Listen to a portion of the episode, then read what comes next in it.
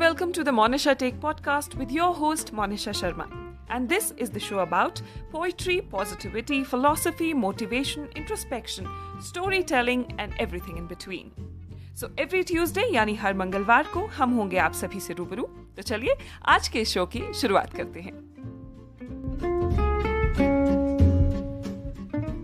नमस्कार बीते कुछ समय में आप में से कुछ लोगों ने लाहौल स्पीति में मनाए जाने वाले हालडा उत्सव पर एक एपिसोड सुनने की इच्छा जताई थी। तो हालडा उत्सव के बारे में मैं जितना जानती हूँ या फिर जितनी जानकारी एकत्रित कर पाई हूँ, मैं वो आप सभी से साझा करना चाहूँगी। उम्मीद करती हूँ कि आप सभी को ये एपिसोड पसंद आएगा। दोस्तों, हम सभी जानते हैं कि लाहौल में अलग अलग घाटियों में अलग बोलियाँ बोली जाती हैं। उसी तरह हर घाटी में हालडा को मनाने का तरीका थोड़ा बहुत अलग भी है।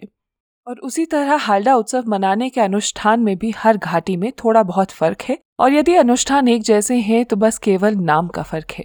मुझे खुशी होगी यदि आप कमेंट सेक्शन में मुझे लिखकर बताएँगे कि आप लाहौल की कौन सी घाटी से हैं और आपकी घाटी में हालडा किस तरह से मनाया जाता है या फिर अलग अलग अनुष्ठानों को आपकी बोली में क्या कहा जाता है। तो हालडा त्योहार लाहौल घाटी में दो दिन तक मनाए जाने वाला त्योहार है। यह त्योहार जनवरी या फरवरी माह में मनाया जाता है। त्योहार की तारीख हर वर्ष पुजारियों तथा लामा द्वारा तय की जाती है।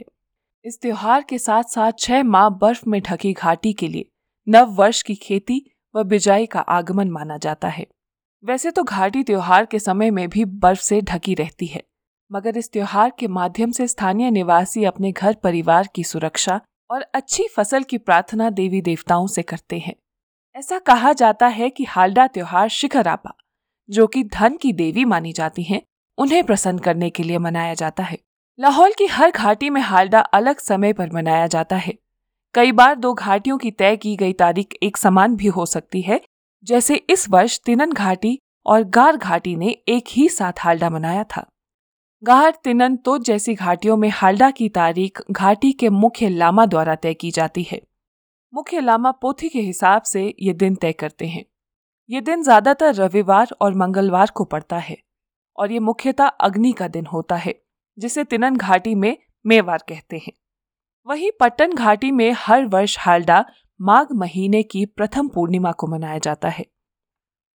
हालडा त्योहार में स्थानीय निवासी देवदार के पेड़ की लकड़ियों से मशाल रूपी गठरी, जिसे असल मायने में हालडा कहते हैं, उसे तैयार करते हैं। हर घाटी में हालडा की संख्या अलग अलग उद्देश्य के मुताबिक बनाई जाती है। कुछ घाटियों में घर में जितने पुरुष सदस्य हैं, उतने हालडा तैयार किए जाते हैं। कुछ घाटियों में अधिक संख्या में हालडा बनाकर रख दिया जाता है, जिसे अन्य उत्सवों तथा दाह संस्कार में भी इस्तेमाल किया जाता है। पुरुष सदस्यों व उत्सवों के अलावा हालडा मुख्यतः देवी देवताओं व आसपास बुरी शक्तियों को घाटी से दूर रखने के लिए भी तैयार करते हैं। कुछ लोगों का मानना है कि इस समय पर देवी देवता घाटी का भ्रमण करते हैं और उस समय उनके साथ बुरी शक्तियाँ भी होती हैं। इस कारण, खासकर के तिनन घाटी के स्थानीय निवासी इस समय पर घर से बाहर नहीं निकलते। दूसरी मान्यता ये है कि इस माह में देवी देवता स्वर्ग की ओर प्रस्थान करते हैं, जिस कारण बुरी शक्तियाँ ताकतवर हो जाती हैं। और इन्हीं बुरी शक्तियों को घाटी से दूर रखने के लिए स्थानीय निवासी हर वर्ष हालडा मनाते हैं। देवदार की लकड़ियों से बनी गठरी जिसे हालडा कहते हैं उसे तैयार करने के भी कुछ नियम होते हैं। हालडा किस समय पर तैयार किया जाएगा ये समय पहले से ही निर्धारित किया जाता है। हालडा की लकड़ी को किस दिशा में मुख कर काटा जाएगा, ये भी पहले से ही निश्चित होता है। हिंदू पांचांग के हिसाब से जिस तरह से सभी की राशि होती है, वैसे ही बौद्ध धर्म में हर व्यक्ति के जन्म वर्ष के अनुसार बारह में से एक राशि, जिसे लॉ कहते हैं, वो नियुक्त होती है। उदाहरण के लिए सन 2000 में पैदा हुए हर व्यक्ति का लॉ ड्रैगन है। उसी तरह सन 2021 का लॉ बैल है। तो नियम के मुताबिक इस वर्ष घर के जिस सदस्य का लॉ बैल है, वही हालडा को तैयार करेगा। यदि उस लॉ का परिवार में कोई सदस्य ना हो तो कुल देवता की पूजा कर उन्हें मनाकर अन्य सदस्य हालडा तैयार करते हैं। जिस तरह दिवाली को रोशनी का पर्व कहा जाता है, उसी तरह और उतनी ही धूमधाम से लाहौल के लोग हालडा मनाते हैं। इस त्योहार में लोग पारंपरिक वेशभूषा में तैयार होते हैं। विभिन्न प्रकार के मिष्ठान व व्यंजन बनाते हैं पूजा पाठ करते हैं और रात में एक साथ घर से तय स्थान की ओर हल्दा लेकर जाते हैं। यहाँ ध्यान देने वाली बात यह है कि हर घर में गाँव के देवता, कुल देवता और घर से बाहर ले जाए जाने वाला हल्दा अलग अलग बनाया जाता है। गाँव के देवता के लिए तैयार किए गए हल्दा को जिदक हल्दा कहते हैं। वहीं कुल देवता के लिए तैयार किए गए हल्दा को रामा हल्दा या फिर सद हल्दा भी कहा जाता है। तीसरा हल्दा जिसे शुक्षु हल्दा या नम हल्दा भी कहा जाता है, वो घर की ग्रह दशा को दूर करने के लिए एवं बुरी शक्तियों को भगाने के लिए निकाला जाता है। ये एक तरह से दोष निवारण होता है जिसे स्थानीय लोग टाड़ा भी कहते हैं। हालडा और उसे की जाने वाली प्रक्रिया का लाहौल की हर घाटी में अलग नाम है। मुझे खुशी होगी यदि आप कमेंट सेक्शन में सभी को आपकी बोली में इस्तेमाल किए गए शब्दों की जानकारी हम सभी से साझा करेंगे। घाटी के कुछ इलाकों में इसके अलावा भी कई हालडा बनाए और निकाले जाते हैं। जैसे नालडा गाँव में देर रात को पनमुख हालडा निकाला जाता है। कुछ जगह पितरों के लिए भी हालडा निकाला जाता है जिसे देव हालडा कहते हैं। कई गाँव में वहाँ के बौद्ध मंदिर जिसे गोम्पा कहते हैं, वहाँ के लिए भी हालडा तैयार किया जाता है। तय समय पर गाँव का मुखिया घर से मशाल यानी हालडा लेकर तय स्थल पर जाते हैं। वहाँ सभी के द्वारा शोर गुल करते हुए लाए गए हालडा को एक साथ जला दिया जाता है। घर का मुखिया जब हालडा लेकर घर से निकलता है तो घर के बाकी सदस्य दरवाज़ा बंद कर देते हैं। मुखिया लौटते हुए अपने साथ में थोड़ी सी बर्फ़ लेकर आता है, जिसे नाख्थी कहा जाता है। वापस घर आने पर मुखिया के लिए द्वार खोलने से पहले उन्हें स्थानीय भाषा में पूछा जाता है कि कि क्यों? जिसका अर्थ होता है कि आप क्या लेकर आए हैं? फिर मुखिया जवाब देता है कि, जंग क्यों? मूल क्यों? धन दौलत क्यों? इसका अर्थ होता है कि, मैं सोना लेकर आया हूँ, चांदी लेकर आया हूँ, धन दौलत जैसी सभी बहुमूल्य चीज़ें लेकर आया हूँ। ये जवाब सुनने के बाद ही मुखिया के लिए द्वार खोला जाता है। हालडा उत्सव की शुरुआत में ही घर में कुछ बर्तनों में पानी इकट्ठा कर लिया जाता है। दरअसल पुराने समय में घाटी में घरों में पानी का एक ही स्रोत हुआ करता था और वो घर के बाहर होता था। हालडा के समय कुछ इलाकों में लोग उत्सव खत्म होने तक घर से बाहर नहीं निकलते। इसी कारण उत्सव की शुरुआत में ही घर में पानी भरकर रख दिया जाता था।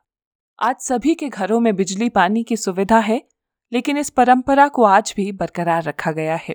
तो जब हालडा फेंक कर आए घर के मुखिया को घर के भीतर आने दिया जाता है तो वो साथ में लेकर आई बर्फ़, जिसे अंगाख्ती कहते हैं, उसे पानी के उन बर्तनों में बराबर बांट देते हैं। इसके पश्चात पूजा पाठ के बाद बलिराजा को तैयार किया जाता है। बलिराजा से जुड़ी कई मान्यताएँ हैं। जिनमें से एक ये है कि बलिराजा दरअसल चिरंजीवी राजा बलि हैं। राजा बलि सप्त चिरंजीवियों में से एक पुराण प्रसिद्ध विष्णु भक्त दानवीर महान योद्धा थे। विरोचन पुत्र दैत्य राज बलि सभी युद्ध कौशल में निपुण थे। वे वैरोचन नामक साम्राज्य के सम्राट थे, जिसकी राजधानी महाबलीपुर थी।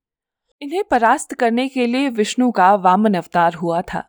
इसने दैत्य गुरु शुक्राचार्य की प्रेरणा से देवों को विजित कर स्वर्ग लोक पर अधिकार कर लिया था। समुद्र मंथन में प्राप्त रत्नों के लिए जब देवासुर संग्राम छिड़ा और दैत्यों एवं देवताओं के बीच युद्ध हुआ तो दैत्यों ने अपनी मायावी शक्तियों का प्रयोग कर देवताओं को युद्ध में परास्त कर दिया। उसके बाद राजा बलि ने शत अश्वमेध यज्ञों का संपादन कर तीनों लोगों पर अधिकार जमा लिया। कालांतर में जब ये अंतिम अश्वमेघ यज्ञ का समापन कर रहे थे तब दान के लिए वामन रूप में ब्राह्मण वेशधारी विष्णु उपस्थित हुए। वामन ने तीन पग भूमि दान में मांगी और संकल्प पूरा होते ही विशाल रूप धारण कर प्रथम दो पगों में पृथ्वी और स्वर्ग को नाप लिया। शेष दान के लिए राजा बलि ने अपना मस्तक नपवा दिया। इन्हीं चिरंजीवी राजा बलि की पूजा आज भी कुल्लू जिला में की जाती है। कुल्लू में इनके कई मंदिर हैं और मान्यताओं के अनुसार उन्हीं की पूजा हालडा फेंक कर आने पर लाहौल के सभी लोग करते हैं। पूजा पश्चात उत्सव में बनाए गए हर पकवान को सबसे पहले बलि राजा को चढ़ाया जाता है। इसके बाद ही घर के सदस्यों द्वारा उसे खाया जाता है। और इसी तरह धूमधाम से मनाए जाने वाले हालडा उत्सव का समापन होता है। पट्टन घाटी में हालडा उत्सव के पंद्रह दिन के बाद फागड़ी मनाई जाती है, जिसके बारे में मैं आप सभी को अगले एपिसोड में जानकारी दूँगी। मैं उम्मीद करती हूँ कि आपको आज का ये एपिसोड पसंद आया होगा।